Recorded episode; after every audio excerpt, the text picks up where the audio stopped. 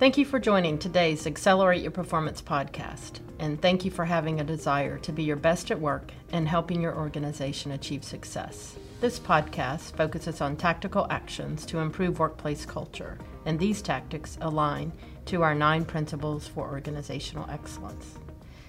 Last week, we focused on barriers to change, denial, rationalization, and blame. We also ended the episode with thinking of change as opportunity. And today we focus on how our team went through a change process to transform a higher education certification program, Teacher Ready. Teacher Ready is an online, self paced, and competency based teacher certification program. We enroll students who have a bachelor's degree and a passion for teaching. Our students are second career professionals, recent graduates, and military personnel. We started the Teacher Ready program in 2002. At that time, the program was considered innovative. We've stayed true to continuously making radical updates throughout the years to meet students where they are. We enroll students every day and have created an advising and instructor model to support students to achieve their goals to complete the program and gain a professional teaching license. Today, I welcome someone on our team to the show, Dr. Julie Kunselman. Dr. Kunselman has been instrumental in helping us review significant data and research as we've revolutionized the Teacher Ready program. So you're going to hear more from her today than me. I'm simply going to ask the questions and she's going to provide the responses. She's a great expert for us, and I look forward to welcoming Julie to our show. Welcome, Julie. Thanks, Janet. So several years ago, Julie, we shifted from a you know four times a year cohort model enrolling a group of students four times a year, to daily continuous enrollment model. So let's start with what information led us to shift from a certain number of cohorts a year to daily continuous enrollment? Because that's a big deal. I mean, moving from a cohort model to enroll students every day, you know, that's a big deal. So, what led us to that? Our decision to transition from enrolling a fixed number of cohorts per year to daily continuous enrollment was one that grew out of several factors and over time. You know, the overtime factor may not have felt like it was uh, to those of us who were planning and implementing, but the incremental change or shift really began in the early years of Teacher Ready, led by an increase in inquiries beyond our local school districts. This meant adding a second cohort, and then a third, and then a fourth cohort. The four cohort model served us well for many years, and while it remained viable, this model was limiting to our purpose for Teacher Ready. Every day we provide life opportunities for K 12 students by preparing effective educators, as well as limiting to those prospective teacher candidates, our students, who were searching for purpose in the teaching profession in essence, we weren't meeting them where they were. Mm-hmm.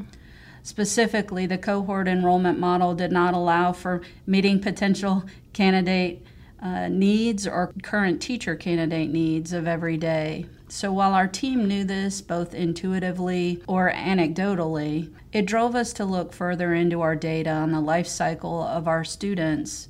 From inquiries and leads to applications to enrollment, retention, persistence, and progression, as well as to completion.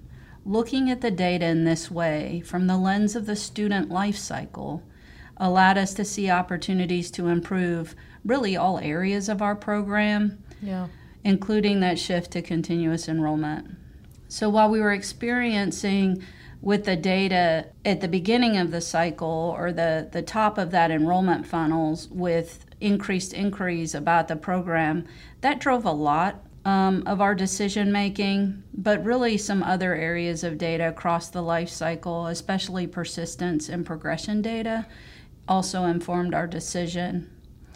Of course, what's important here, however, is not necessarily the number. And as a mm-hmm. mathematician, mm-hmm. that pains me greatly to say. yeah. um, but what the number helped us do is circle back to the why of these differences and one of which was specifically related to the cohort enrollment model, and that's the model's lack of fluidity to allow students to enroll and get started in the first lesson and then subsequent lessons once they met all requirements in the previous lessons.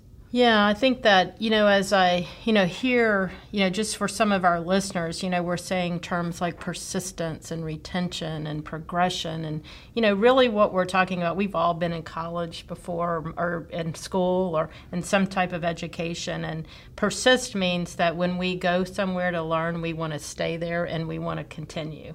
And so I think what, you know, what's very significant to us is eh, what I hear you say, Julie, is what's significant to us is that when students have a passion to come into the program and they want to achieve a goal, which is what the Teacher Ready program allows them to do, it's kind of our responsibility to help them persist to continue through that program in a way that they can achieve that goal.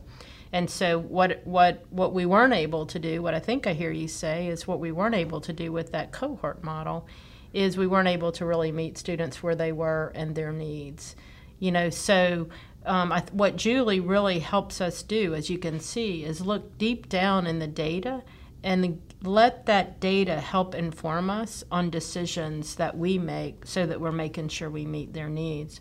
So let's talk a little bit then, you know, why self paced? You know, so we, I mean, you know, shouldn't we like shouldn't students come in and have a schedule and you know we we punish them if they don't do things on time? You know why self-paced julie? Well there were really three data-driven reasons we moved to the self-paced approach. Uh, the main one was the increasing number of enrolled candidates who were current teachers of record. This meant that they were teaching in their own classrooms on an emergency or temporary teaching certificate and were seeking to earn a professional teaching certificate. These candidates now make up about one half of our current enrollment. Yeah, and so let me stop you there for a few minutes. So what we're talking about then is that there that because there's a teacher shortage that teachers are being hired without a certificate, right? That's right. And so they're coming in and basically they're coming in in the classroom but without an education, right? And so, how did then what you're telling us then is how does that self paced approach really help them? So, because their current position really allows them to begin as soon as they wanted, and once started, they really have a, an opportunity to move more quickly to meet field placement and lesson assignment competencies. They could finish some of the requirements in one half the time it could take other candidates or other other teacher candidates who were employed in other fields. So our data showed this, but the cohort enrollment model lacked the fluidity to allow these candidates to enroll first and then get started in the next lesson. So some of these folks would sit uh, waiting for the next lesson to begin yeah. or the next cohort to begin, sometimes, you know, one to three months and then sometimes, as they were already enrolled, it, it could be 10 days or it could be, you know, 20 days until the next lesson started. So, as our enrollment model shifted, it allowed us the opportunity to also shift to a student driven, self paced approach. So, the goal was really to build efficiencies and persistence and progression for these candidates who were currently teaching. Yeah, that's good. So, just really, again, meeting them where they are. Uh, mm-hmm. Uh, they had needs and they were waiting on us to fulfill those needs. And so we said, you know what, we're not going to do that. We're going to basically go where they are. Mm-hmm. Um, so what did we learn about students? So then now here's the here's the million dollar question. So how'd they do with yeah. self-paced? Well, so unlike the movie, even if we build the self-paced student-driven model, didn't mean they would come, right? So, as we continued to look at the persistence and progression data, we found that within lessons, the time to completion remained about the same. You know, we had did have some outliers, so there were some faster and, and some slower, but on average, the shift to self paced did not accelerate overall individual lesson completion as we had thought. What we did find, however, is that those that did persist faster within the lesson, again, these outliers, also progressed through the program at similar rates. For all of the other students, they really fit into three groups. One was no difference in persistence and progression rates, so they just continued as is. Mm-hmm. A second group had a negative impact on persistence, but not on progression. And then a third group had a negative impact, the self paced had a negative impact on both. And so we found enough candidates in these second two groups, the negative impact on persistence and or progression, that we had to revisit the self, what self-paced meant. Again, returning to the life cycle of the student and our team's actions and communication at various points. Now, you might say, well, it worked for the outlier students who were accelerated yeah. and for the group that continued to persist and progress at the same rate. Absolutely, right? Mm-hmm. But as we looked further into it, kind of the big picture is it wasn't necessarily the self paced that was part of their success in, in assisting them. It was instead the continuous enrollment model that assisted yeah. them.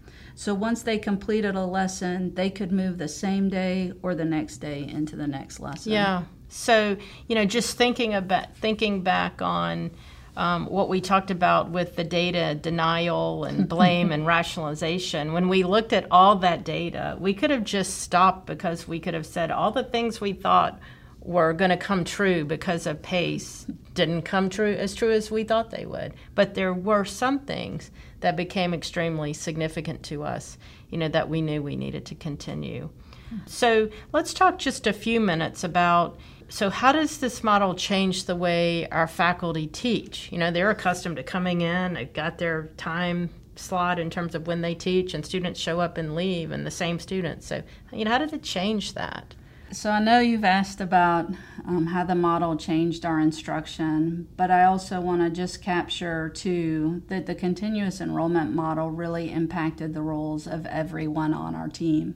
Before, during, and after the transition to the continuous enrollment model, I'm not sure that I or any one of us really knew the true impact to our daily actions, to our data needs, to our technology systems, to our processes to how we communicated with each other and to our students, and to how we advise and to how we taught.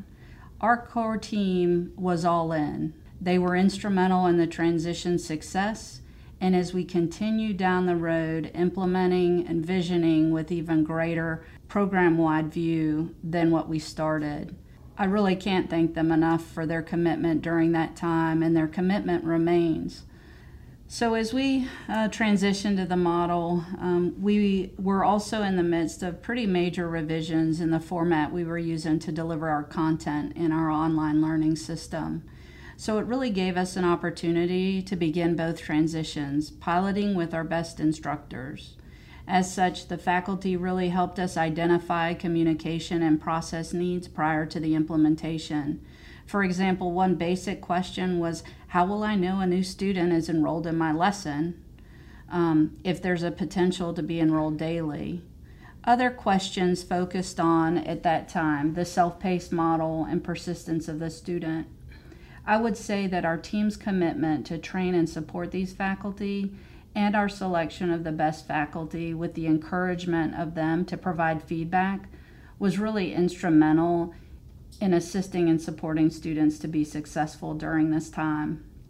In addition to being present for students' content related questions, faculty committed to providing feedback on assignments within 24 hours of receipt, to welcoming new students upon entry to their classes, and to participate in quarterly training sessions with our faculty coach leader. And now we're at year four, and we have an even more robust structure of team supports for our faculty.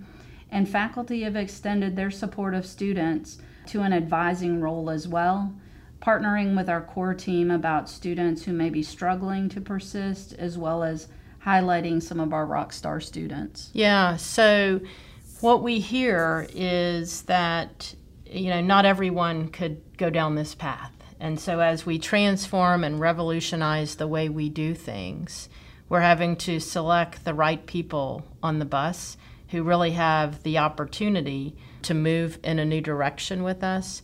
And some people just don't want to do that, and that's fine. They can make different choices, but basically, you know, it was the individual faculty to, who also worked with us and really had a great opportunity um, to to connect there.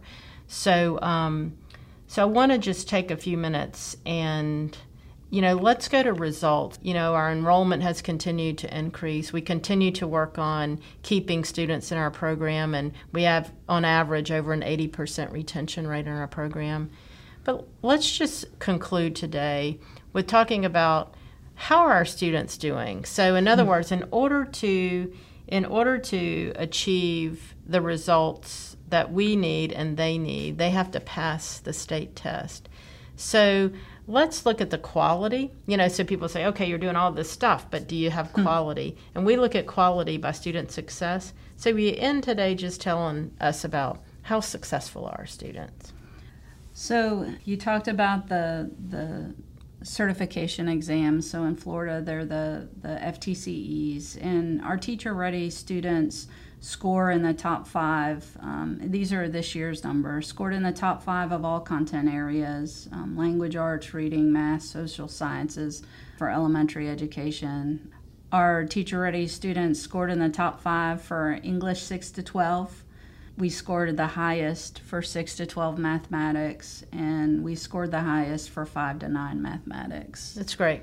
So, I think what we're talking about here is when we revolutionize a program, when we go in and truly transform the work that we do every day, we're looking at processes and systems that we have to change. We have to bring people along.